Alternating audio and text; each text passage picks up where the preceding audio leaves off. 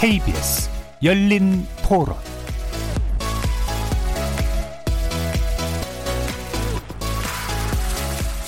안녕하십니까. KBS 열린 토론 정준희입니다.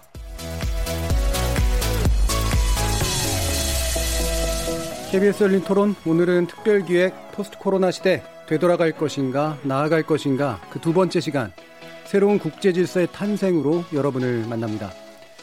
코로나19 바이러스의 세계적 대유행은 이른바 뉴노멀 시대, 즉 과거에는 경험해보지 못했던 사회 질서, 특히나 성장, 확대, 이동이 아닌 수축, 감소, 정체라는 현상을 예상보다 더 앞당겨 경험하게 만들고 있습니다.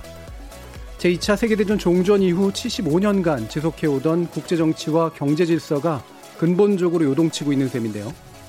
유례없는 경제 위기가 현실화되면서 초강대국이 주도했던 군사동맹 그리고 자유무역 체제가 칠흑 같은 어둠 속으로 들어가고 있는 모양입니다.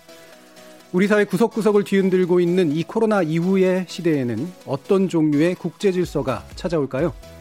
이 거대한 변화의 흐름 속에서 우리 사회는 어떤 대응 전략을 만들어가야 할까요? KBS 열린 토론 특별기획 포스트 코로나 시대 되돌아갈 것인가 나아갈 것인가 제2편 새로운 국제 질서의 탄생 앞으로 70분 동안 함께 하시면서 그 해답을 찾아보도록 하겠습니다. KBS 열린 토론은 여러분들이 주인공입니다. 문자로 참여하실 분은 9730 누르시고 의견 남겨주십시오. 단문은 50원, 장문은 100원에 정보 이용료가 붙습니다.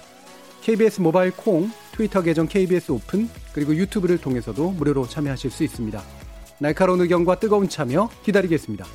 KBS 열린 토론 지금부터 출발합니다.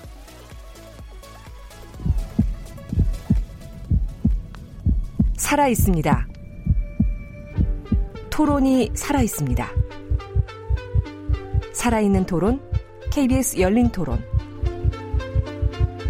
토론은 라디오가 진짜입니다. 진짜 토론, KBS 열린 토론.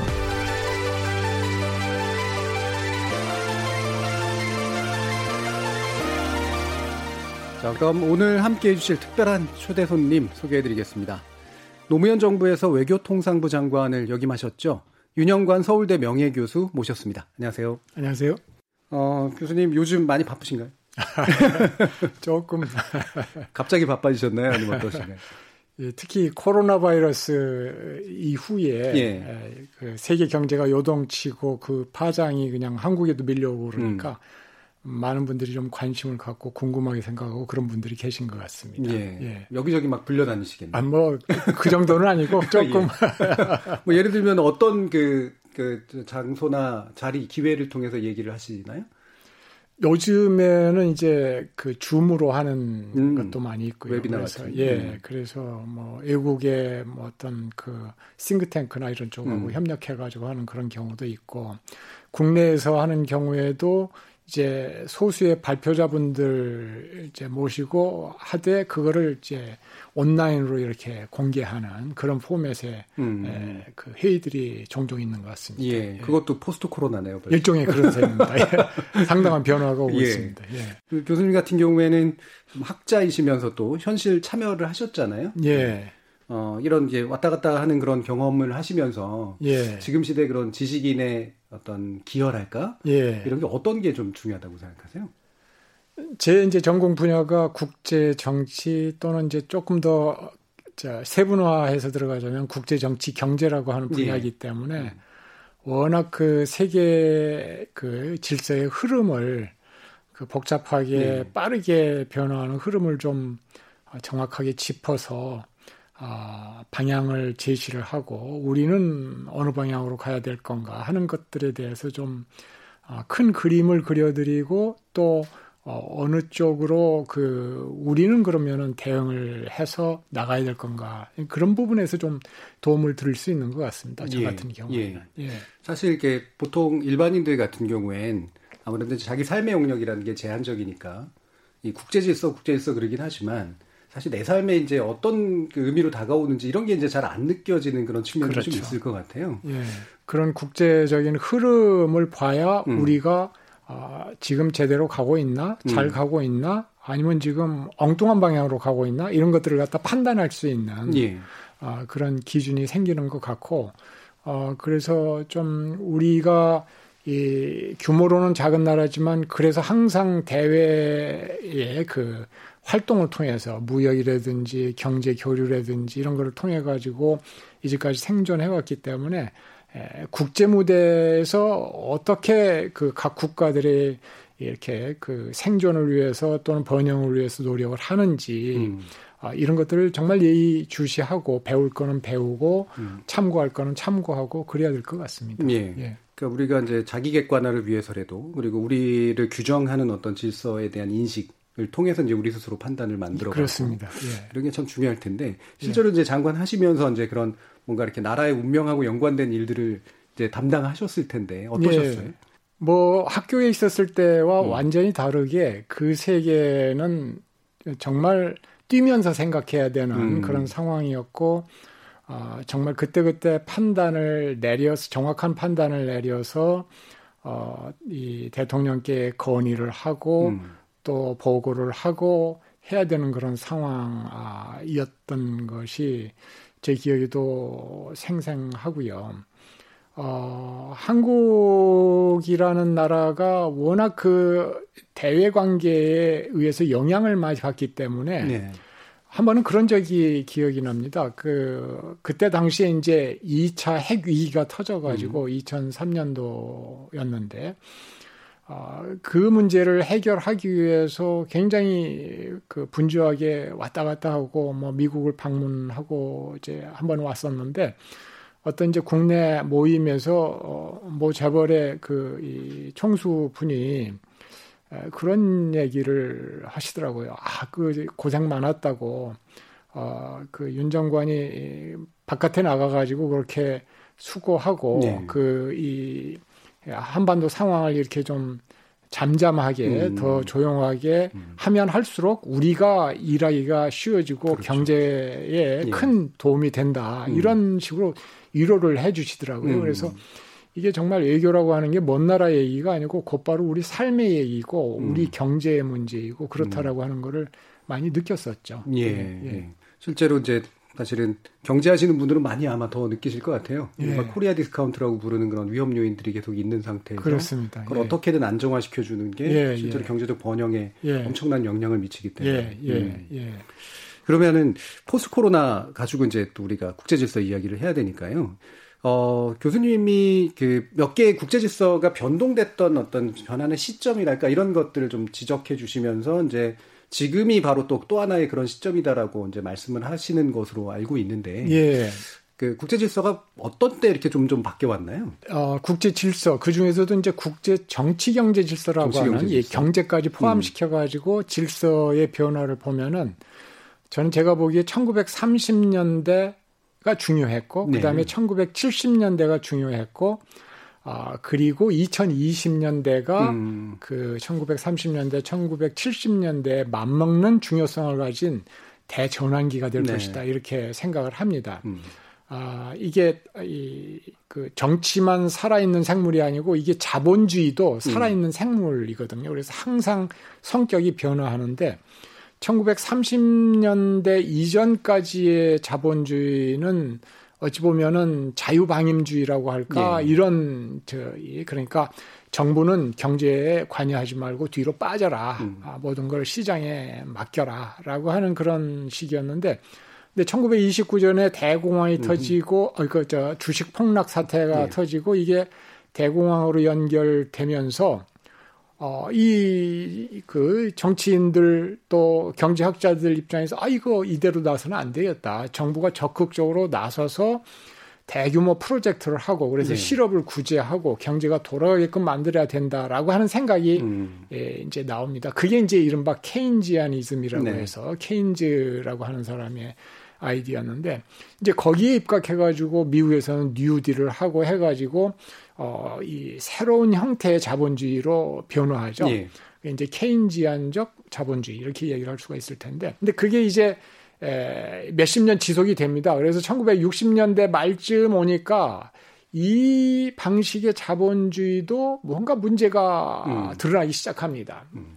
인플레이션에다가 그다음에 고실업률에다가 네. 하는 이런 문제들이 그다음에 복지병이라고 얘기하는 음. 이런 것들이 등장하고 그러면서 한계에 부딪히고 1970년대 굉장히 세계 경제가 요동치고 혼란스러운 상태에 네. 빠지는데 그 이제 70년대 말에 대처가 등장을 하고 음. 레건이 음. 1980년 대선에서 이제 집권을 하면서 이 두 사람 주도로 새로운 방식의 자본주의를 도입을 합니다. 그게 네. 이른바 신자유주의. 신자유주의. 예. 음. 그래서 역시 시장한테 맡겨야 되겠더라. 음. 아, 케인지안식으로 뭐그 정부가 아, 그 개입을 해가지고 하니까 이런 모든 병폐가 나타난다. 해가지고 이제 새로운 방식으로 전환했던 시점이 1970년대였거든요. 네.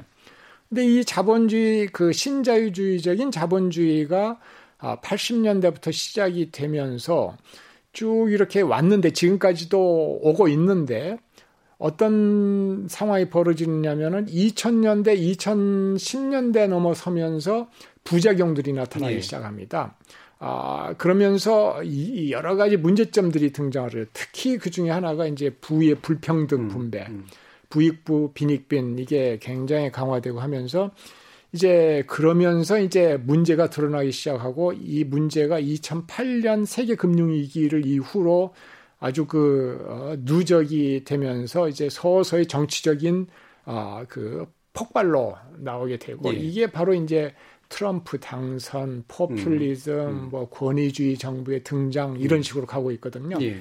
그래서 저는 지금 제 생각으로는 신자유주의적인 자본주의가 한계에 음. 부딪혔다. 음. 그래서 새로운 패러다임으로 옮겨가야 되는데 이 새로운 패러다임이 등장하기까지는 상당한 시간이 걸릴 것이고 아마 2020년도, 예. 아, 2020년대가 그 전환기가 될 것이다 이렇게 보고 있습니다. 음. 아까 이제 그래서 정치 경제라고 말씀 주신 이 부분이 바로 그런 예, 건데요. 예, 그렇습니다. 예. 기본적으로 이제 경제적 자본주의 질서가 바뀌고 그게 이제 경, 그 정치라든가 이런 체제 자체에 대가 반응하도록 만드는 그렇습니다. 예. 그런 측면들인데 예. 그럼 자유방임적 자본주의에서 케인지언적 뭔가 예. 이제 개입적 자본주의로 예. 바뀌고 다시 또 이제 신자유주의 신자유주의가 이제 자유방임성하고 또 연관된 거니까 그렇습니다. 약간 다시 뒤집힌 셈인데 그러면 신자유주의 이후에 어떤 정치 경제 질서라고 하는 게 아직 틀이 안 잡힌 상태라는 말씀이시잖아요. 틀이 잡혀 가지고 나름대로 전개되어 왔는데 예. 그게 제 생각으로는 지나친 어떤 그런 한도를 넘어서는 음. 그런 측면에 진입을 했다라고 보입니다. 그건 음. 무슨 말씀이냐면은 음. 어, 시장 자유 시장이 중요하다. 시장에 모든 걸 맡겨라 이런 식으로 하다 보니까 어, 규제를 전부 다 풀고 그러는데 문제는 뭐냐면 규제를 풀지 말아야 될 거를 풀고 예. 그러면서 이 그 이제 미국의 어떤 금융시장 질서가 아주 그 이완되고 그러면서 2008년 그 세계 경제 위기로 이제 음. 그 진입을 하게 되거든요. 그래서 어 그런 과정에서 이제 또 그 시장이 개입을 하고 정부의 역할이 약화되다 보니까 아, 이 그 부의 불평등이 예. 심화되고 음. 하면서 이게 이제 정치적으로 연결되는 그런 음. 상황이어서 어 이제 그 신자유 시대 신자유주의 방식은 이제 아, 과거가 돼버렸고 음. 이제 미래에 다가올 새로운 패러다임은 뭐냐 이거를 음. 궁금하게 기다리고 있는데 예. 아직 경제학자들이나 뭐 철학자들이나 아, 사상가들이 예. 대가들이 등장하지 않아 가지고 음. 예를 들어서 뭐 케인즈나 예. 밀턴 프리드만이나 그렇죠. 이런 사람들이 등장을 하지 않고 혼돈 속에 지금 빠져 있는 상태가 저는 지금의 시점이다. 그리고 예. 이 혼돈의 상태가 제법 오래 갈 것 같다. 한 음. 5년 뭐 10년 갈 것 같다. 음. 그게 지나봐야 새로운 그 이 방식의 제3의 방식의 자본주의의 그 구체적인 내용들이 음. 등장하지 않을까 음. 하는 생각을 해보고 예. 있습니다. 예. 그러니까 기존의 신자유적 시스템이 오작동하고 있다라고 하는 거는 이제 징후로서 드러나는데 이게 예. 이제 불평등 문제가 예. 예. 대표적인 거고 예. 그것 때문에 이제 쏟아지는 어떤 정책 분노라든가 이런 것들은 분명히 존재해서 이게 뭐 대응의 형태일지 모르겠습니다만 포퓰리즘도 나오고 그렇습니다. 권위주의적 방식도 사실은 또 있는 거고 예. 이게 이제 갈래가 되게 여러 가지인 것 같아요. 예, 예. 현재까지 그럼 미국의 미국식 어떤 지금 미국이 이제 이런 불평등 문제에 대해서 대응했던 트럼프식 방식은 뭐라고 얘기할 수 있을까요? 그 중요한 이슈인데요. 저는 음. 어떤 의미에서 미국 민주주의 시스템의 한계를 거기서 느끼는데 사실은 세계화하고 자유무역하고 그러면은 뭐 확실히 그 거기에 참여하는 모든 국가들이 이득을 보거든요. 예, 예. 어, 그런데 이제 모두가 다 이득을 보는 건 아니고 그러한 세계와 자유무역의 물결을 타고 잘 나가는 그 그룹들, 대기업들이라든지 음. 금융이라든지 뭐 이런 쪽은 굉장한 이득을 보고 거기에 또 그 과정에서 피해를 보는 사람들이 생깁니다. 예. 근데 그 피해 보는 피해와 그다음에 이득 보는 그 이득의 크기를 합하면 플러스가 된다라고 하는 의미에서 모든 국가에게 이득이 된다라고 하는 음, 의미이지 총량으로 예, 총량으로 음. 그렇다는 얘기지 모든 사람들이 다 득을 본다는 건 아니거든요. 그러니까 거기서 당연히 국가의 중요한 역할은 뭐냐면은 그 과정에서 피해 본 사람들을 케어하는 겁니다. 예. 그래서 음. 이 사람들이 실업을 당했으면은 어 직장을 잃었으면은 재훈련을 시키고 음. 아, 그 다음에 최소한의 하여튼 그 이 복지를 제공을 하고 사회 안전망을 제공을 하고 해가지고 어 새로운 직업을 구해서 잘 살아갈 수 있게끔 민주주의 시스템이 그거를 뒷받침을 해줘야 되는데 네. 거기에 소홀했다는 것이죠. 음. 제가 보기에는. 그래서 이 거기에서 음, 그이 낙오된 사람들의 분노가 서서히 서서히 쌓이는데 미국의 경우에는 이른바 러스트벨트의 음. 뭐 백인, 백인. 노동자들 음. 뭐 이런 사람들이고 이 사람들이 이제 아, 이제 트럼프에게 표를 던진 음. 것이죠. 근데 이제 트럼프 대통령이 들어서 가지고는 어, 어찌 보면은 그 저 국내 개혁을 통해 가지고 민주주의 시, 그 미국 정치 시스템을 바꾸고 정책을 바꾸고 해서 그러한 그 힘들어하는 사람들을 아, 이, 그, 이, 보호해주고 네. 도와줘야 되는 그런 노력을 했어야 되는데 사실은 그거보다는 오히려 아, 해외를 타겟으로 해가지고 외부로 적을 음. 찾아서 외부를 공격하는 그런 방향으로 어, 나가고 있다라고 음. 하는 그런 느낌이 듭니다. 예. 이제 그게 전 세계적으로 보호무역주의를 확산시키고 반세계화 음. 운동으로 나가고 아, 뭐 미국 우선주의로 나가고 하는 음. 방향이 예. 이제 그런 방향인데 어, 그런 의미에서는 좀 안타깝죠, 사실은. 음. 음. 물론 이제 중국 같은 나라가 불공정 무역이나 경제 관행이 분명히 있습니다. 네. 그러니까 그거를 비판하고 그걸 고치게끔 압력을 집어넣는 건 중요합니다. 음. 그러나 동시에 국내적인 개혁의 노력도 동시에 이게 음. 나가야 되는데 국내 개혁의 노력은 소홀히 하고 외부로만 이제 책임을 돌리고 타겟을 돌려가지고 어, 공격을 하게 되는 경우에는 그게 예를 들자면 미국과 중국만의 문제로 끝나는 게 네. 아니고 전 세계로 확산이 되고 음. 그래서 전 세계 국가들이 서로 어, 이 그 경제 그 문호를 이, 걸어 잠그면서 어, 보호주의로 나가고 네. 하면서 음. 모두가 다 이제 피해를 보는 음. 어, 길게 보면은 음. 예. 우선은 뭐 이득을 보는 것 같지만 모두가 다 중장기적으로는 피해를 보는 상황으로 가고 있는 셈이죠. 예. 일종의 이제 그 보호무역주의 그리고 미국 예외주의 이런 게 막 결합돼 가지고 나타나는 대응인 것 같은데 예. 예. 뭐그 중에 하나가 이제 그 뭐 당연히 중국 대리기라든가 이런 것들도 있지만 해외로 나간 기업들을 이제 되돌려서 예. 국내로 다시 이제 들여온 다음에 예. 그들이 일자리를 창출하게 하자라고 예. 하는 방식도 있었잖아요. 예, 예. 이런 방식은 어떤 의미가 있다고 생각하시나요? 그 트럼프 대통령이 이제 이른바 리쇼링 예. 해가지고 음. 그 외국에 투자한 미국 기업들을 다시 불러들이고 음. 일자리를 외국에서 창출하지 말고 미국에서 일자리를 만들어라라는 네. 식으로 이렇게 정책을 끌고 나가고 있습니다. 음. 근데 이제 그렇게까지 나가게 된 배경이 뭐냐면 사실 미국 사람들이 중국으로 하여금 어, 세계 무대에 나와가지고 경제 발전을 할 수 있도록 도와준 나라거든요. 1970년대 말에 음. 닉슨하고 키신저가 그렇죠. 완전히 고립돼 있는 중국을 국제 무대로 끌어내고 외교를 트고 그래가지고 안심하고 경제만 매진해가지고 음. 이제 여기까지 성장을 한 건데 음. 미국 사람들이 중국을 그렇게 포용을 할 때는 얘들하고 교류 협력을 많이 하면은 얘들의 정치적인 뭐 제도나 가치나 관행이나 시장 아, 이그 메커니즘이나 이런 것들이 서구화 될 것이다. 네네네. 미, 미국처럼 음. 비싸게 돼가지고 음. 잘 서로가 이득을 보는 거 아니겠냐 음. 이렇게 기대를 했어요. 음. 근데 지내놓고 보니까 그게 아니다라고 하는 음. 확신을 갖게 된 겁니다. 음. 더군다나 이제 시진핑 주석이 정권 잡고 나서 오히려 권위주의적인 방향으로 막 이제 네. 끌고 나가고 그러면서 뭐 헌법에 그 연임 조항 그것도 이제 네. 막 음, 넣고 해가지고 어 그러면서 아 이제 더 이상 기대할 게 없다 중국에 음, 음. 이제 그러면서 전면적인 대결 구도로 어 2, 3년 전부터 네. 이렇게 본격적으로 나가고 있는 것 같습니다. 이제 그런 와중에 올해 이제 그 코로나 바이러스 이게 그 팬데믹이 유행을 하면서 어 경쟁이 오히려 더 강화가 됐고 오히려 미국이 이래서는 안 되겠다라고 하는 생각을 더 하게 된 겁니다. 예를 들자면은 항생제 미국 항생제 소비의 97%가 미국에서 아니 저 중국에서 수입을 예, 하는 거거든요. 예.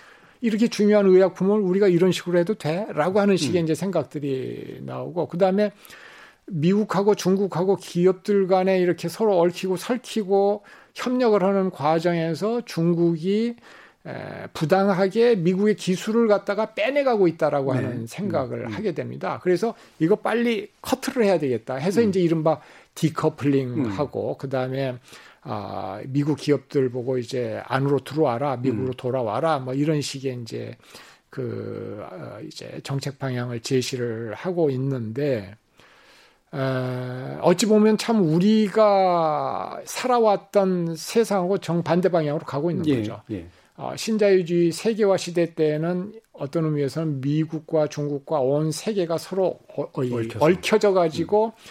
효율을 추가하고 음. 뭐이 후생 복리를 갖다가 증진시키고 하는 그런 시, 세상이었는데 이제 그걸 전부 다 하나씩 끊어나가는 음. 그런 방향으로 나가서 결코 어떤 의미에서는 참 그 이제 그 좋지 않은 방향으로 음. 아좀 걱정되는 방향으로 지금 나가고 있는 셈입니다. 음. 그러니까 나름대로 이제 이유가 없진 않았던 거네요. 그러니까 중국을 끌어내서 이제 결국은 세계적 질서 안으로 편입시키려고 했는데 예. 중국은 자기들 돈 벌 때로는 돈 벌고 예, 예. 내부적으로는 오히려 이제 대단히 권위주의인 체제를 강화하고 예, 심지어는 예. 기술 탈취라든가 이런 식의 예. 이제 이른바 요즘식으로 표현하면 뭐 꿀을 빤다라고 젊은 친구들은 얘기하는데 이 질서에서 자기들만 꿀 빤 거 아니냐 아니냐 예, 예. 이런 인식이 굉장히 그런 피해 의식이 굉장히 강합니다. 음. 그래서 지금 미국 내부를 보면은 민주당이나 공화당이나 할 것 없이 음. 완전히 그 초당적으로 음, 반중 의식, 예, 반중 정서가 완전히 음. 깊게 자리 잡고 있습니다. 음. 그럼 이유는 어떻습니까? 이게 이런 트럼프식의 정책이라고 하는 게 나름대로 근거나 이유는 없지 않은 것 같은데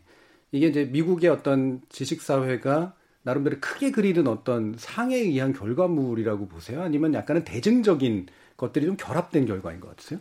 기본적으로 이제 미국 사회가 엄청 분열이 돼 있습니다. 음. 저는 그이 정치의 양극화, 사회 분열 이런 것들의 굉장히 중요한 원인이 불평등 문제라고 네. 보는데 이 불평등이 신자유주의 시대 때 굉장히 그 강화됐거든요. 아, 그러다 보니까 미국이 하나의 미국이 아니라 두 개의 미국으로 갈라지고, 음. 어, 예를 들어서 동부와 서부, 즉 세계화의 연결 고리 역할을 했던 지역은 친세계와 친자유무역 방향으로 이제 나가고, 예. 예 중부의 그 미국은 반세계와 음, 반자유무역 그렇죠. 이런 방향으로 나가고 음. 하는 그런 식이 돼버린 겁니다. 음. 그렇기 때문에 트럼프 대통령의 경우에는 그 중부의 그 유권자들을 대표하는 예. 대통령이지 음.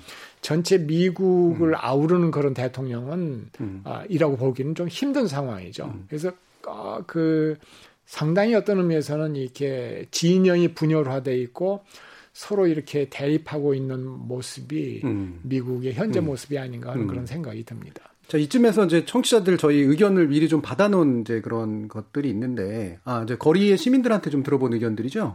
어, 한번 좀 들어보고 그 중에서 좀 질문으로 한번 바꿔서 답을 들어볼까 싶습니다. 지금까지는 뭐 강대국이나 선진국이라고 하면 군사력과 경쟁력이 우선돼 왔는데 어, 코로나 19 이후에 강대국과 선진국의 조건도 달라지지 않을까요? 어, 코로나 이후 선진국의 조건은 무엇인가요? 나라마다 코로나에 대응하는 전략과 처방이 달랐는데요. 방역에 성공한 나라와 방역에 실패한 나라의 리더십이 어떻게 달랐는지 궁금합니다. 네, 이번 코로나 사태를 통해 갖고 이제 각 지역마다 민족주의 아니면 개인주의가 팽배하다 보니까 코로나 사태 이후로 앞으로 국가마다 이제 자기 우선주의, 특히 민족주의가 더 강해져서 국가 간의 어떤 자기 중심적인 생각이 많이 표현되는 그런 사태로 진행되지 않을까요? 지금 시대의 흐름이나 그 복지나 그쪽으로 가고 있고 그다음에 코로나 이후에는 점점 더 복지가 좋아져야 돼요. 포스트 코로나 시대에 포퓰리즘이 더 득세할지 궁금하네요. 예, 저희 시민들로부터 몇 가지 질문 좀 들어봤는데요.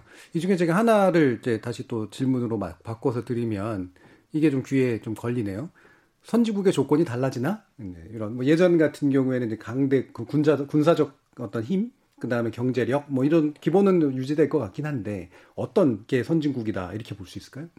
사실은 뭐 선진국이냐 아니냐라고 하는 거는 어찌 보면 뭐 입체적인 관점에서 좀 봐야 되는 네. 거 아닌가 싶습니다. 네. 그러니까 어, 선진국이지만 그래서 어, 경제나 군사력은 우월한데 음. 그리고 뭐 미국 같은 경우에는 민주주의를 대표하는 나라로서 어, 이른바 그 소프트 파워, 매력 네. 어, 이런 것도 우월한데 이번에 코로나 사태를 대응하는 방식을 보면은 문제가 드러났거든요. 음. 그러니까 방역 측면에 있어서 어, 과연 바람직한 가장 그 효율적이고 많은 그 사람들이 혜택을 볼 수 있는 시스템을 갖추고 있느냐. 음. 그건 아니다라고 음. 이야기가 되는 거겠죠. 음.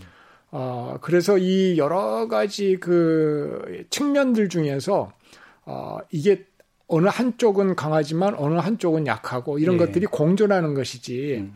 에, 이게 어느 한쪽으로만 봐야 이게 선진국이고 어, 후진국이다 이렇게 얘기하기는 좀 힘든 것 같습니다. 예. 우리 같은 경우에는 어찌 보면은 군, 사력 경제력 측면에서는 뭐 미국이나 뭐 다른 선진국에 비해서 좀 그 상대적으로 약할지 몰라도 이번에 방역의 K 방역이라고 이야기하는데 그 방역 시스템을 보면은 다른 어떤 선진국보다도 훌륭했거든요. 음.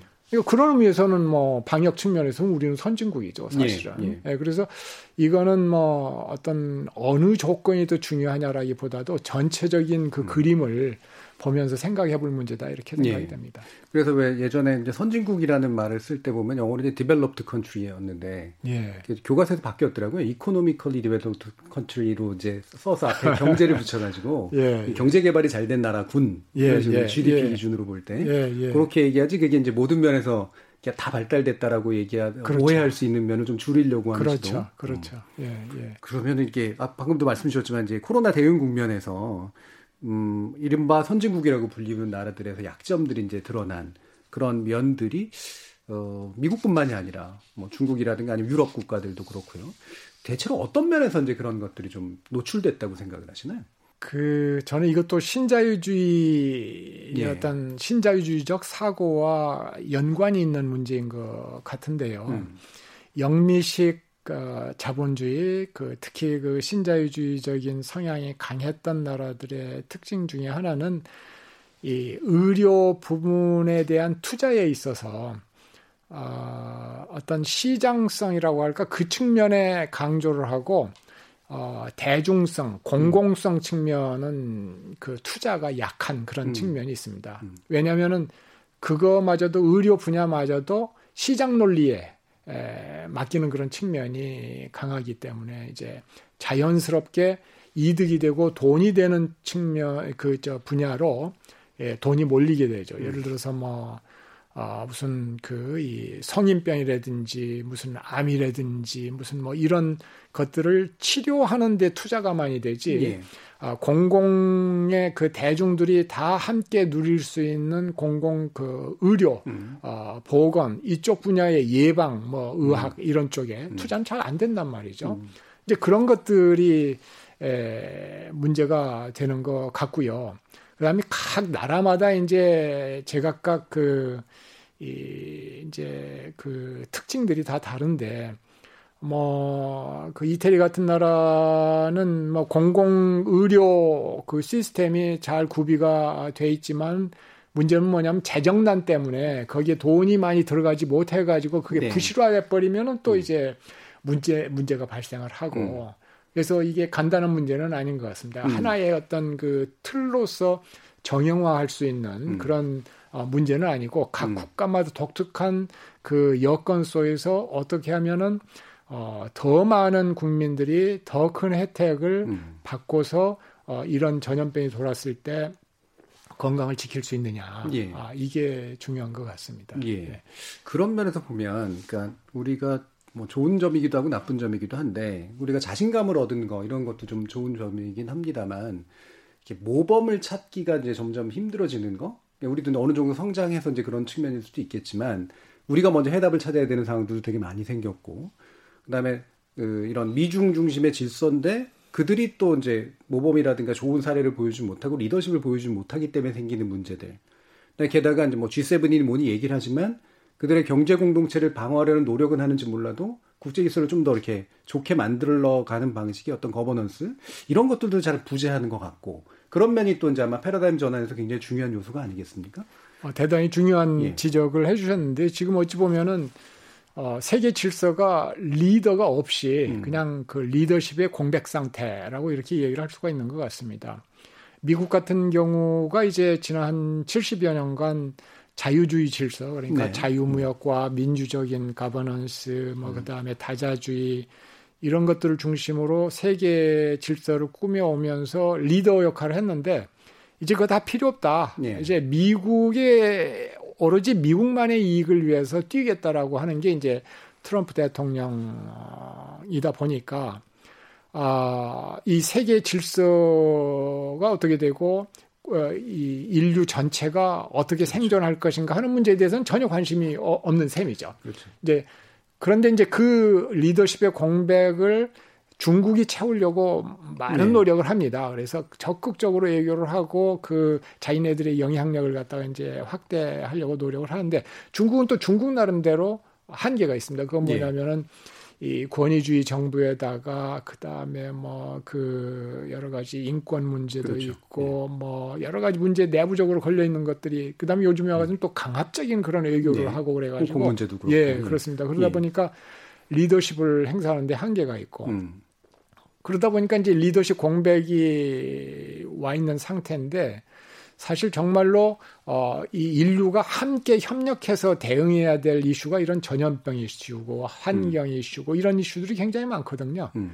근데 이거를 정말 그 어, 걱정을 하고 이걸 개선하기 위해서 노력해야 될 나라들이 이제 서로 싸우기만 하고 있기 때문에 이런 상황에서 정말 한국이 창조적인 어떤 그런 어, 뭐라고 할까 역할을 할 수가 있다고 하면은 굉장히 중요하죠 예, 사실은. 예, 음. 예, 그런데 우리는 또 우리 나름대로 어찌 보면은 그 한계가 있어 왔던 게 우리는 너무나 그 동안에 애교하면은 북한, 일본, 중국, 미국 여기에만 예, 예, 거기에만 예.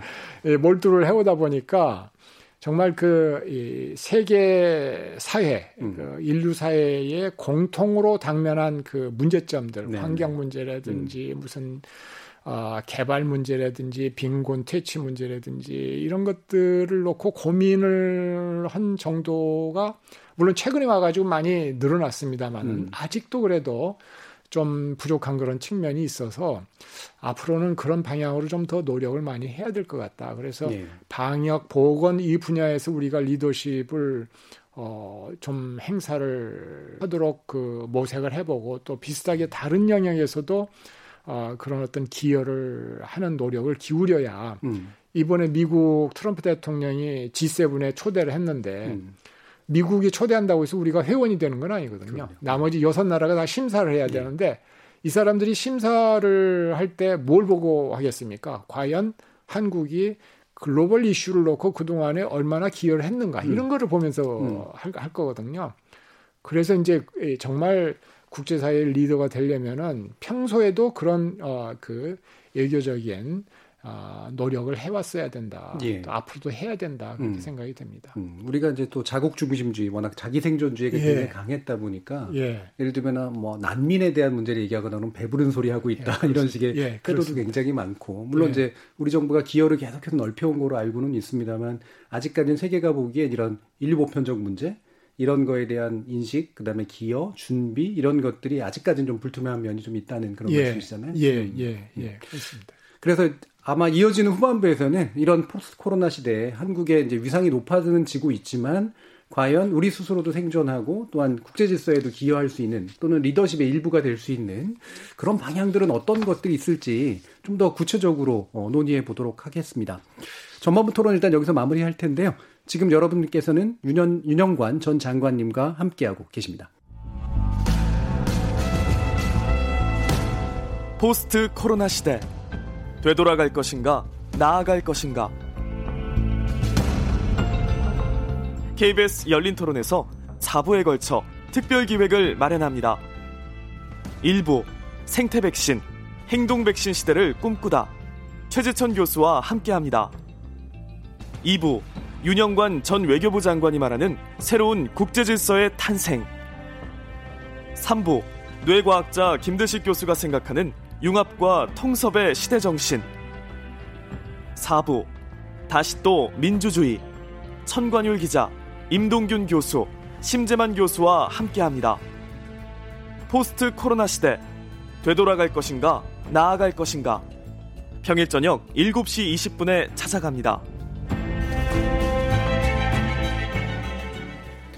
포스트 코로나 시대를 대비하는 그리고 국제 질서의 변화에 대비하는 이제 대한민국 어떤 방향으로 갈 것인가 문제를 이제 논의할 텐데요. 어, 아까 이제 그 일부 마무리에서 이제 말씀을 주셨지만 우리가 이제 위상도 많이 커졌고 하지만 이제 보편적 인류 어떤 그 가치라든가 이런 부분에서는 좀 대응할 것도 좀 필요하다 이렇게 말씀을 주셨는데 어 예전에 그 무대 외교 무대에서 뛰실 때의 느낌에는 한국이 사실은 외교 무대에서는 되게 좀 객이잖아요. 주인이 되게 되게 어렵고 남들의 잔치인 것 같고 뭐 약간 뭐 소외된 느낌까지는 어땠는지 모르겠습니다만 어떤 그때는 어떠셨나요? 그때는 이제 아, 지금부터 벌써 한 16년 전 음. 상황인데요. 음, 그때는 이제 중요한 이슈들이 북한 핵 문제, 2차 음, 북핵위가 음. 아, 바로 전해에 터져 나와 가지고 그거 수습하는 것이 굉장히 중요한 문제였었고 아, 그 다음에 미군 기지 이전이라든지, 뭐, 이라크 예, 파병 문제라든지, 문제. 음. 뭐, 이런 것들이 굉장히 음. 그 중요한 이슈였습니다. 음. 아, 그때 이제 노무현 대통령께서 가장 관심을 가지고 노심초사했던 거는 아, 미국이 아, 이라크를 공격을 한 것처럼 북한에 대해서도 아, 이렇게 그 군사 행동을 취하지 못하도록 하는 음, 거. 음. 거기에 굉장히 그 노력을 많이 하셨던 걸로 제가 기억이 나고. 근데 그때 당시에 그 이제 육자 회담의 틀을 만들어서 예. 그래서 북한 핵 문제를 미국하고 북한만 하지 말고 당사국들인 뭐 한국, 그다음에 중국, 뭐 일본, 러시아도 함께 참여해 가지고 하자 해 가지고 이제 육자 회담 틀이 만들어졌었거든요. 음.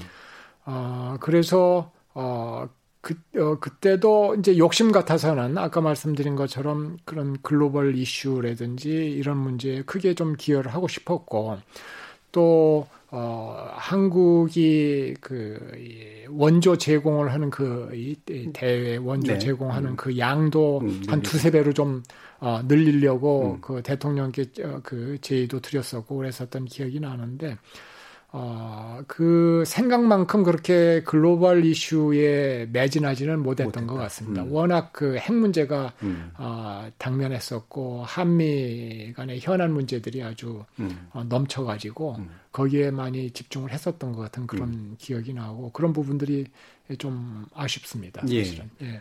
지금 이제 당장 이제 외교 현업을 하고 계시는 건 아니긴 합니다만 어, 확실히 이제 14년, 16년 정도가 지난 현재 시점에서 어, 한국의 외교적 위상과 역할 이런 것들은 음, 좀 눈에 띄게 달라졌다라고 좀 판단하실 수는 있나요? 저는 그렇게 봅니다. 그게 음. 많이 느껴집니다. 음, 아, 음. 많이 느껴지고 어, 그래서 우리의 그 대응 능력이나 그 이런 것들이 많이 강화가 돼야 되고 또 되어 왔다 음. 그렇게 봅니다. 어, 예를 들어서 외교의 어떤 그 공간도 넓어졌고요. 음. 과거와 달리 에, 그 예를 들자면은 신남방 정책, 예. 아, 신북방 정책 이런 거를 통해 가지고 우리가 이 종축 그러니까 미, 일본, 미국, 중국 뭐 이런 북한 이런 나라들이만 그 이제 그렇죠. 초점을 모으지 말고 음. 이게 종축이라면 이제 횡축으로 북쪽에 러시아 뭐 이쪽에 남쪽으로 이제 아세안 네. 뭐 멀리 나가서 인도 음. 이런 데까지 좀 거점을 넓혀야 된다라고 이제 저는 생각을 해 왔었는데 다행히 그런 방향으로 지금 범위가 확산되고 있고요.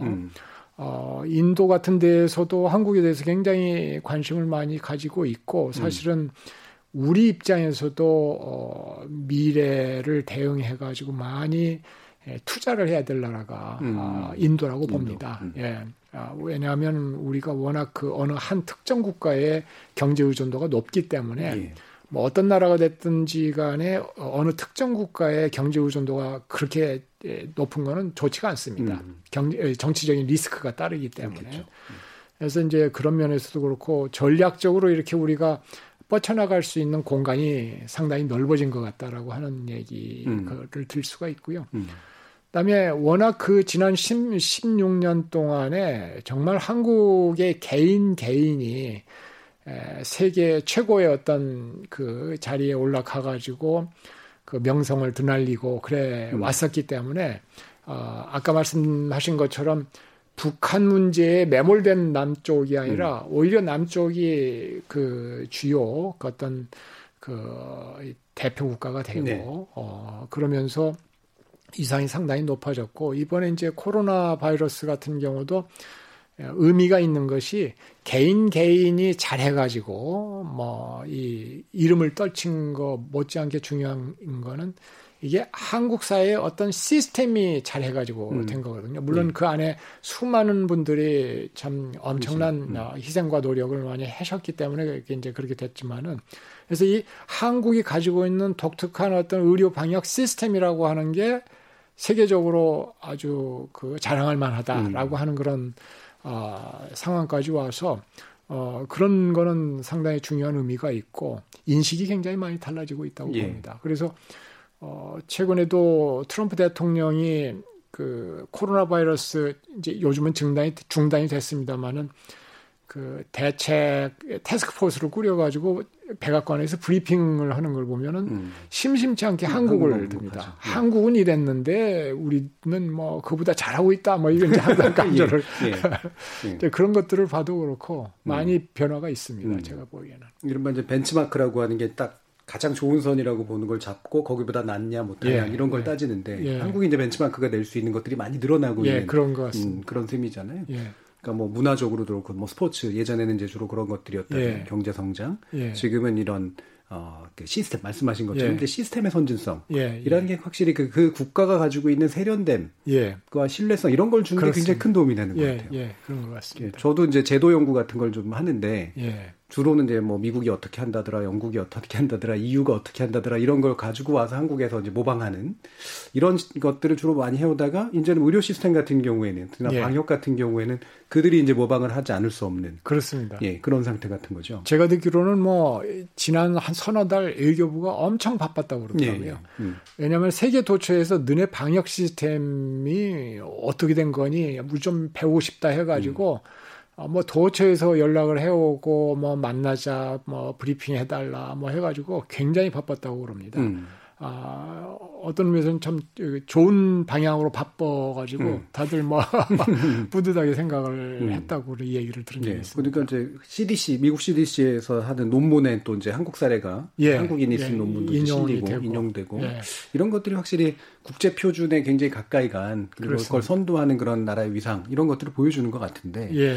그럼에도 불구하고 고민이 있지 않습니까? 예, 그렇죠? 예. 말씀하신 것처럼 경제적으로 뭐 중국이나 미국 같은 이제 큰 나라들과의 관계가 주로 위주가 될 수밖에 없고, 그다음에 군사적으로나 이제 뭐 이런 어, 동맹 측면에 있어서는 결국 미국의 이제 하위 파트너 예. 정도에 계속해서 만족해야 수, 안주할 수밖에 없었던 그런 측면들도 좀 예. 있고, 예. 과연 이제 한국이 어떤 방식의 경제적 모형, 그다음에 정치적 모형 이런 것들을 마련해 가야 현재 이렇게 이룩해낸 성취를 좀 더 확고하게 만들어낼 수 있을까요? 지금 상황은 어찌 보면 어, 굉장히 중요한 대전환기, 음. 패러다임이 음. 변하고 기본 틀이 바뀌는 상황인 네. 것 같습니다. 음. 아, 무슨 얘기냐면은 어, 이, 그동안에 한국은 세계화 자유무역의 흐름을 타고서 어, 이 경제 성장을 했고 그래서 여기까지 온 건데 지금 아까 말씀드린 것처럼 반세계화 그 보호주의 뭐그 그 자국 이익 우선주의 뭐 이런 방향으로 가다 보니까 우리가 그 여기까지 성장해 올 수 있었던 기본 전제가 지금 뒤바뀌고 무너지고 있는 네. 상황이거든요. 음. 그러니까 어떤 의미에서는 우리도 전략을 서, 서히 수정을 해나갈 수밖에 없는 음. 상황으로 지금 몰리고 있다라고 하는 그런 말씀인데요. 어, 예를 들자면은 지금 수출을 해야 되는데 수출을 하기가 굉장히 힘들어지는 구조적으로 힘들어지는 그렇죠. 어, 그런 상황이 되고 있기 때문에 어, 무역을 통해 가지고 수출을 통해 가지고 경제 성장을 하던 음. 그런 방식에서 뭔가 제3의 다른 방식을 찾아야만 되는 상황으로 몰리고 있는 셈이죠. 그래서 음. 뭐 이 그 수출 의존도를 갖다가 좀 낮추고 내수를 그 이제 강화하고 그게 뭐 하루 이침에 하루 아침에 되는 일은 아니기 때문에 에, 그렇습니다만 어떤 그런 방향으로 가야 될 것 같고 그 다음에 어, 뭐 이게 지금 어, 이 모든 사람이 많은 사람들이 얘기하고 있는 게 지금의 위기는 경제 위기는 어, 코로나 위기로 촉발된 경제 위기는 2008년도 세계 금융 위기보다 훨씬 센 위기고 음, 음. 거의 뭐 그 1930년대 대공황에 준하는 그런 위기다라고까지 이야기하는 분들이 있을 정도니까 지금 이 여파가 지금 서서히 밀려 들어오고 있거든요. 음. 근데 이제 이런 상황에서 우리가 어떤 어, 정치 경제 시스템을 갖춰야 되느냐. 그게 음. 이제 굉장히 중요한데 제가 보기에는 아, 첫째로 아, 그 정치 경제 시스템이 유연해야 되고 음, 첫째로 음, 유연해야, 예, 유연해야 음. 되고 아, 두 번째로는 그 이 사회 통합적인 음. 그걸 지향을 해야 되고 세 음. 번째는 경쟁력을 갖는 그런 정치 경제 시스템이 돼야 된다. 이렇게 음. 이제 에, 이야기를 할 수가 있을 것 같습니다. 유연해야 된다는 얘기는 뭐냐면 지금 아까도 리쇼링 얘기가 나왔습니다만은 외국이 아니라 한국 안에서 직장을 창출, 일자리를 창출하도록 대기업들이 되돌아오게 유도를 하려면은 음. 한국에서 기업하기 좋아야 됩니다. 네. 그러려면은 기업 규제도 음. 많이 풀려야 되고, 아, 규제 개혁도 해야 되고, 그 다음에 어, 노동 개혁도 해야 되고, 예. 그래서 유연성이 제고가 돼야 외국에 나갔던 기업들이 돌아와서 국내에 일자리가 많이 만들어질 것이다라고 음. 하는 얘기고, 그 다음에는 이게 지금 그 엄청난 그 경제 위기 때문에 가장 취약한 계층부터 고통을 당하기 시작을 합니다. 예. 그걸 그대로 방 치했을 경우에는 엄청난 사회적인 어, 그 어려움과 혼란이 야기가 되고 이거는 바로 정치 위기로 연결이 될 수가 음. 있기 때문에 사회 통합을 최고 우선순위로 둬야 된다. 저는 음. 그렇게 생각을 하고요. 그래서 그이 사회 안전망도 강화를 하고 요즘 이야기 하고 되고 있는 고용복지, 그 고용보험, 고용보험 같은 것도 좀 강화를 예. 하고 이걸 좀 강화를 해야 된다라고 하는 말씀을 드릴 수가 있겠고 고통을 어느 한쪽으로 그 이게 밀어 넣는 것이 아니라 각 경제 주체들이 이, 이거, 이, 뭐라고 할까, 나눠서 음. 같이 음, 분담. 에, 분담을 하는 그런 시스템이 돼야 되는데, 이게 되려면은 노사정 합의라고 하는 것이 제대로 돌아가는 음. 노사정 합의 시스템이 되돌아가는 음. 그런 거가 돼야 되지 않나 싶습니다. 그다음에 음. 마지막으로 그 이 경쟁력인데 음. 에, 어떤 형태로든 간에 세계 경제 무대에서 1등가는 음. 정말 그런 그 업종이 다수가 나와 가지고 어 뭐 예를 들어서 반도체 같은 이런 예, 그런 예. 분야들이 다수 나와 가지고 아, 이 경제가 좀 활력을 얻게 될 때에 우리가 정말 함께 다 같이 음. 예, 잘그 이 위기를 극복하고 잘 살 수 있는 시스템이 되지 않을까 하는 생각을 해봅니다. 음. 예. 그러면 이제 유연성, 그다음에 통합성, 예. 그다음에 경쟁력, 뭐 예. 혁신을 통한 예. 경쟁력이 예. 있죠. 예. 이게 이제 세 박자가 잘 맞춰서 돌아가야 된다라는 말씀이신데 그러니까 비즈니스도 유연하게 잘해야 있어야 되고 노동 유연성도 그래서 또 커져야 되는데 이 부분이 이제 보통 사회 안전망이라고 하는 것하고 얘기를 해보면 약간 충돌하기도 하는 그런 측면들이 좀 예, 있잖아요. 예, 예, 물론 서로 보완적일 수도 있는 예, 거긴 한데 예, 뭐 이를테면 어, 노동 유연성이 커진다라고 하는 거는 이게 말을 하기는 되게 조심스럽지만 현재 같은 경직된 정규직 위주의 시스템이라든가 이런 것이 예, 이제 예. 사실은 어느 정도는 유연해질 필요가 그렇습니다. 있다는 지적이기도 하시잖아요. 예, 그렇습니다. 동시에 그렇기 때문에 안전망이 이제 필요하다라고 그렇습니다. 또 말씀하시는 예, 걸 예, 텐데 예, 예. 그럼 전국민 고용보험 뭐 이런 게 이제 바로 그런 것들에 되게 중요한 제도적인 요건이 예, 될까요? 예. 음. 저는 고용보험에 대해서는 오래전서부터 이거 해야 되는데 예. 해야 되는데 하는 생각을 해왔었습니다. 음. 뭐한 10여 년 전서부터 저는 그쪽 분야 전공은 아닙니다만은 음. 왜 그걸 느끼느냐면은 제가 학교에서 가르쳐 보니까 똑똑한 학생들이 전부 다 공무원 시험 준비를 하고 있어요. 그렇죠. 예. 그래서 왜 공무원을 하려고 하니 너 정말 그 수학자라고 뭐 음. 그이 그러는데 그 잘 키워 가지고 뭐 이 금융 분야에서 회사를 만들어 가지고 좀 멋지게 한번 성공할 수 있지 않니? 뭐 이런 아니래요. 안전한 게 최고래요. 네. 지금과 같은 상황에서는. 그러니까 이 학생들이 안전한 직장을 찾아가지고 이렇게 몰리거든요. 그러면 엄청난 그 재능의 낭비고 그 젊은 그 두뇌들을 낭비하는 거가 되는데 그게 지금 뭐 10여 년, 20년 지금 지속이 되고 있습니다. 음, 그래서 외국 사람들까지도 이거 문제다라고 지적을 할 정도가 지금 돼 있는 상황이거든요. 그래서 전 직장이 아, 이 실업을 당해도 최소한 뭐 1, 2년은 생, 생명을 유지할 수 있고 먹고 살 수 있다. 예. 그 사이에 내가 다른 기술을 배워가지고 다른 업종으로 갈 수 있다라고 안심을 할 수 있다면, 그러니까 일종의 에, 안전핀이라고 할까요? 이런 것들이 주어진다면은 그 사람은 여유 있게 자기가 하고 싶은 걸 할 수가 있고 자기가 투자하고 싶은 분야에 투자를 할 수가 있고 모험도 할 수 있고 이노베이션도 더 나오고 네. 전반적인 사회 분위기가 그 방향으로 갈 수 있을 거라고 저는 봅니다. 음. 그래서 저는 그게 중요하다고 보거든요. 음.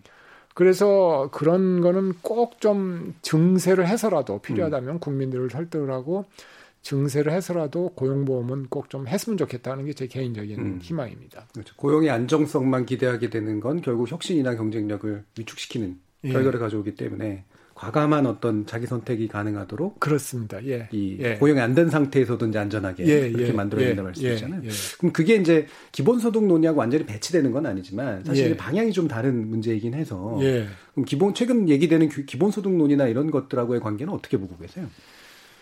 저는 뭐 개인적으로 어, 고용보험이 우선이고. 음. 그 다음에 아, 그 다음에가 이제 음.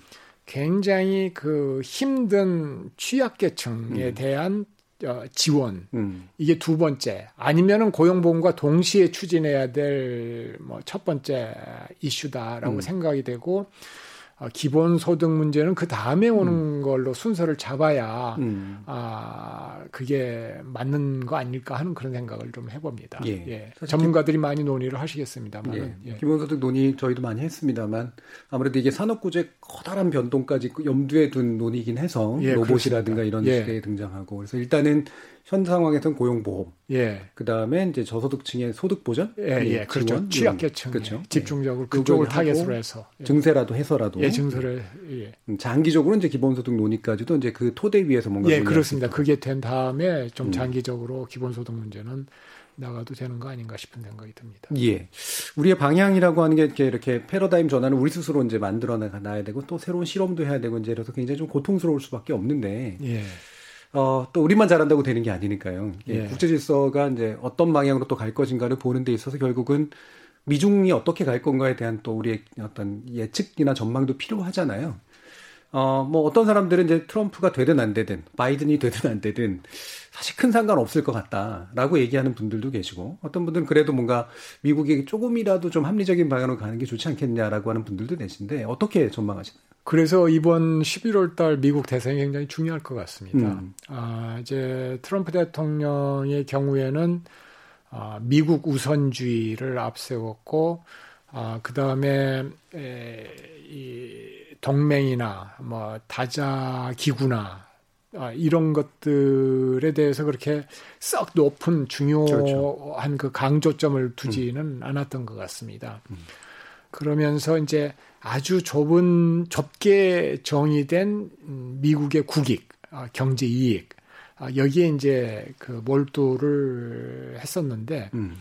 이제 바이든 후보가 당선이 되는 경우에는 어, 아마도 동맹이나 그 국제적인 연대 이 부분에 대해서는 어, 강조를 할 것 같습니다. 네. 그래서 어, 국제 질서를 어느 정도는 이제 복원시켜 줄 가능성이 음, 있는데 음.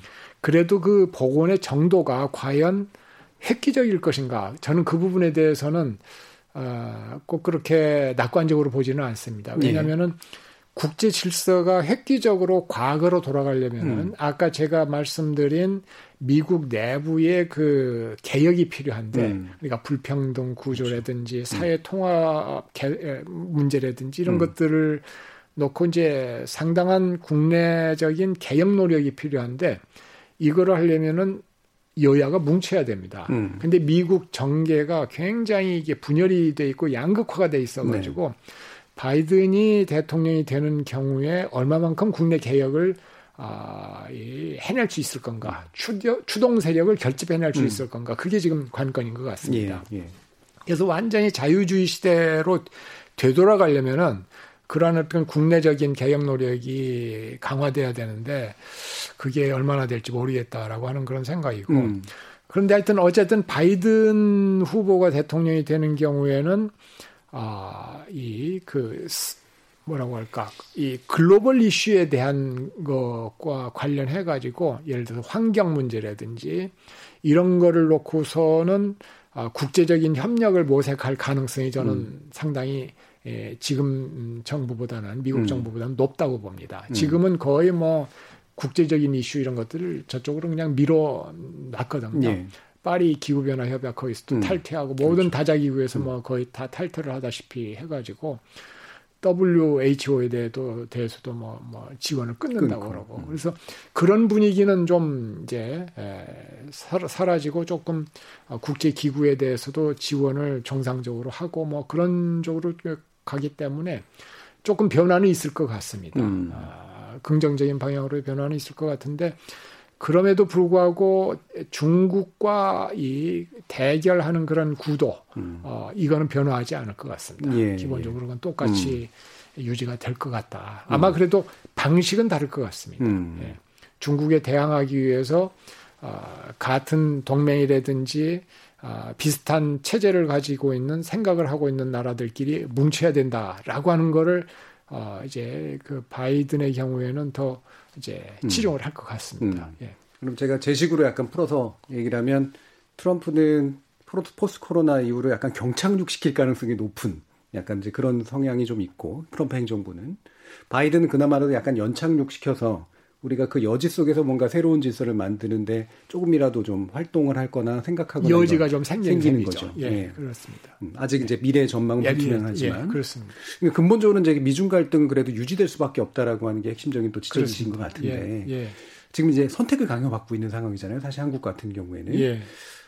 뭐 뱀 같은 지혜가 필요하다라는 말씀도 하신 거로 기억하는데 예. 미중 갈등의 국면에서 이제 한국이 중견국으로서 어떤 역할들을 해야 될까, 어떤 방향을 찾아야 될까 이게 가장 좀 아마 고민스러운 문제인 것 같아요. 어떤 예. 제언이 가능하신가요?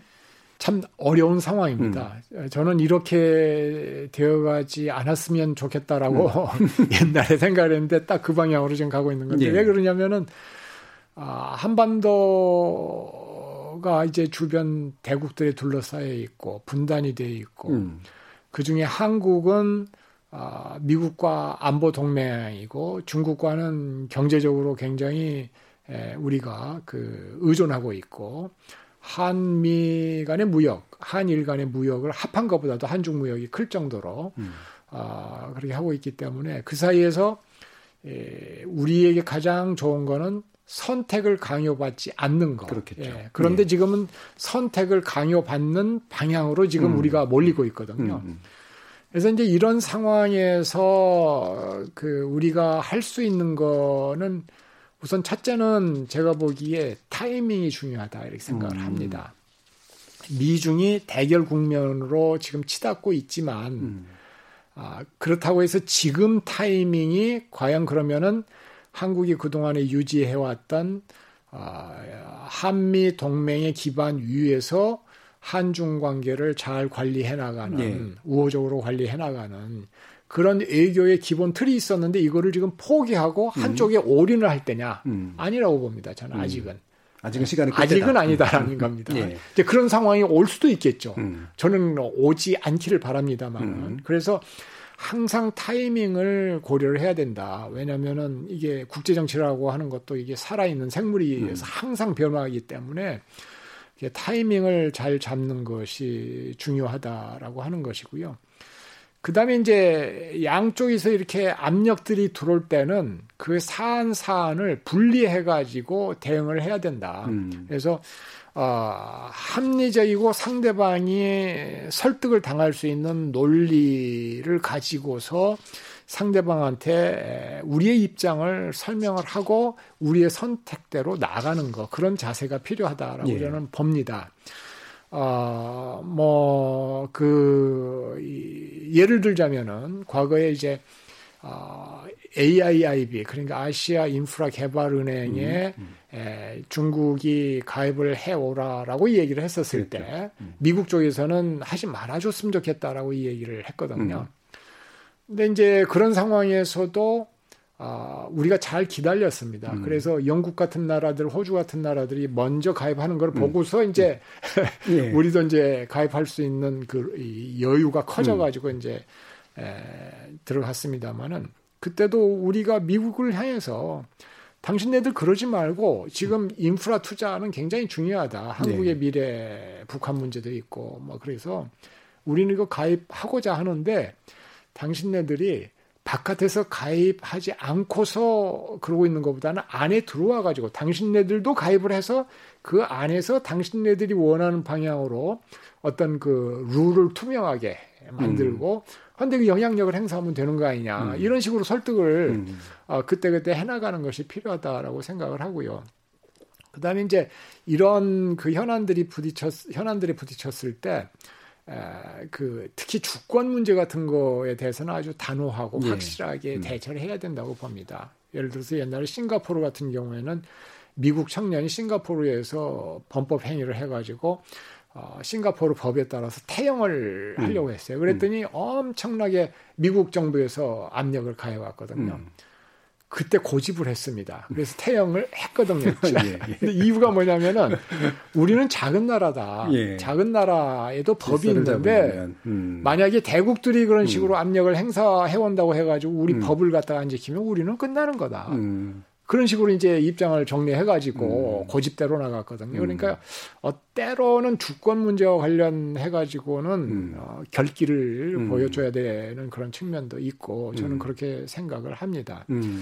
그리고 이제 또 하나 우리가 주의해야 되는 것은 뭐 중국이라고 하는 특정한 국가를 내가 지적을 해가지고 하는 건 아니고 그 나라가 어떤 나라가 됐든 일본이 됐든 러시아가 됐든 어느 한 국가에 지나치게 경제 의존을 하게 되는 경우에는 예. 꼭 부작용이 따릅니다. 음. 정치적인 리스크가. 그래서 어, 달걀을 한 바구니에다가 모두 몰아넣지 말라라고 하는 음. 얘기가 있는 음. 것처럼 가능하면은 그 의존도를 줄이고 이거를 다변화시키는 것이 우리 외교 안보나 예, 이런 그 전략상으로도 어, 유리하다. 음. 저는 그렇게 생각을 합니다. 음. 예. 그러니까 주권 문제, 그러니까 주권 문제에 있어서 확고한 태도를 보여서 만만한 예. 놈이 아니다. 그렇죠. 그거를 예, 예, 그래 음. 그래야 된다고 봅니다. 대신 이제 위험은 좀 분산시켜서 예. 시간을 두고 인내하고 기다리다가 예. 적절한 활동의 여지가 생기는 시점에서 이제 예. 결정을 내리는 예, 그런 방식의 음, 입체적인 전략.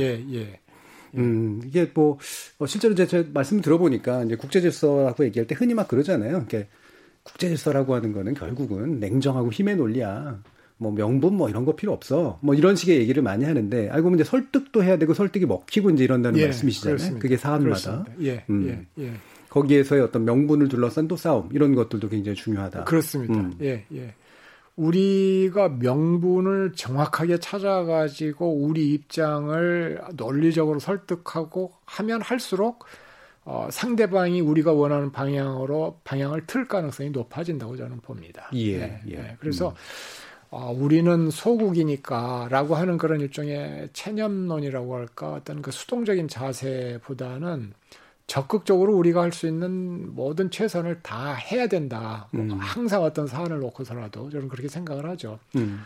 예를 들어서 국제 정치에서 대국과 소국이 이렇게 붙어가지고 항상 대국이 자기 원하는 대로만 된 거는 아닙니다. 음. 실제로 협상 사례나 이런 것들을 네네. 봐도 소국들이 오히려 전략과 전술을 잘 구사해 가지고 음. 어, 성공을 한 사례들도 많지는 않지만 있습니다. 음. 그러니까 그런 적극적인 자세로 돌파하려고 하는 그런 의지를 항상 아, 가지고 있어야 된다 저는 그렇게 음. 보죠. 네, 이른바 다윗과 골리앗의 싸움이라고 하는 게 신화 속의 이야기만은 아니라는 아니라고. 저는 봅니다. 예, 그 저- 좋은 예. 얘기를 하셨는데 그 책을 쓴 말콤 글래드웰 그 사람 참 아, 저 좋아하는 사람인데 음. 거기 보면은 재밌는 부분이 나옵니다. 다윗 그 조그마한 체구에 이 다윗 소년이 거구에 음. 그이 골리앗을 이길 수 있었던 거는 골리앗의 그 접근전이라고 하는 그 개념을 그렇죠. 단호하게 거부하고 원격전으로 대응을 했기 때문에 음. 이겼다라고 하는 부분이 나오거든요. 음. 그러니까 그런 어떤 발상의 전환, 음. 어떤 상대방의 허를 꿰뚫어보는 어떤 그런 통찰력 음. 이런 것들이 굉장히 중요하다고 저는 봅니다. 예. 자, 이렇게 뭐가 이게 다 결정된 것 같고 뭐 힘의 논리만 있는 것 같지만 사실 우리가 역량도 커졌고 이 국제 질서를 감당해야 될 일들도 굉장히 많은 것 같은데요. 예. 오늘 윤영관 교수님 모셔서 어, 여러 가지 좋은 말씀 많이 들었는데 마지막으로 이 대한민국 외교가 우리 삶을 결정하기 위해서 어떤 것들이 필요한지 뭐 하시고 싶은 말씀이 있으시면 재원도 좋고요. 어, 전해주시기 바랍니다. 제가 항상 이제 하는 얘기 중에 국내적인 분열, 음, 아, 애교, 안보 이런 문제를 놓고 국내적으로 분열하는 거는 아니다라고 봅니다. 음. 저는 우리는 그럴 여유가 없다. 음. 우리는 상대하는 나라들이 초대국들입니다. 음. 미국, 중국. 중국은 뭐 우리 땅덩어리에 뭐 이 100배라고 그러죠. 음. 인구는 뭐 28배. 이런 나라들을 상대를 해가지고 우리가 어떤 의미에서는 게임에 이겨야 되는 음. 어, 또 서로 이해관계와 입장이 다른 뭐 대국들 간의 그 이해관계 충돌의 그 틈바구니에서 우리의 활로를 개척을 해야 되는 그런 상황인데 아, 내부적으로 진보다 보수다 좌다 우다 해가지고 갈라져서 싸우다 보면은 저는 희망이 없다고 봅니다. 근데 그거는 앞으로도 마찬가지고 과거 역사 우리 역사에서도 마찬가지였다. 음. 그래서 특히 정치하시는 분들이 그 부분에 있어서는 음. 아, 좀 유념을 하시고 초당적으로 이렇게 컨센서스를 만들어 나가는데 노력을 좀 해주셨으면 좋겠다는 생각이 듭니다. 예. 이런 게 이제 단순히 도덕적인 이야기가 아니라 예, 정말로 현실의 예. 생존의 문제라는 생존의 문제입니다. 네. 네, 살고 죽는 문제입니다. 자, 우리 KBS 일라디오가 준비한 특별기획 포스트 코로나 시대 되돌아갈 것인가 나아갈 것인가 제2편 새로운 국제 질서의 탄생 이것으로 어, 모든 순서 마무리하겠습니다. 와, 아주 오늘 아주 좋은 말씀 해주신 윤영관 전 외교통상부 장관 서울대 명예교수 감사합니다. 감사합니다. 수고하셨습니다. 자, 그리고 질문 남겨주신 청취자 여러분들께도 감사하다는 말씀 전합니다. KBS 열린 토론 포스트 코로나 특별 기획은 다음 주에는 수요일에 여러분들을 찾아뵙습니다. 카이스트 김대식 교수와 함께할 예정인데요. 제1라디오 유튜브 계정 커뮤니티 탭에 질문 남겨주시면 방송에 적극 반영하도록 하겠습니다. 많은 참여 부탁드리겠습니다. 청취자들의 적극적인 참여로 만들어지는 KBS 열린 토론 생방송 놓치신 분들 위해 팟캐스트 준비되어 있고요. 매일 새벽 1시에 재방송도 됩니다. 저는 내일 저녁 7시 20분에 다시 찾아뵙겠습니다. 지금까지 KBS 열린 토론 정준이었습니다.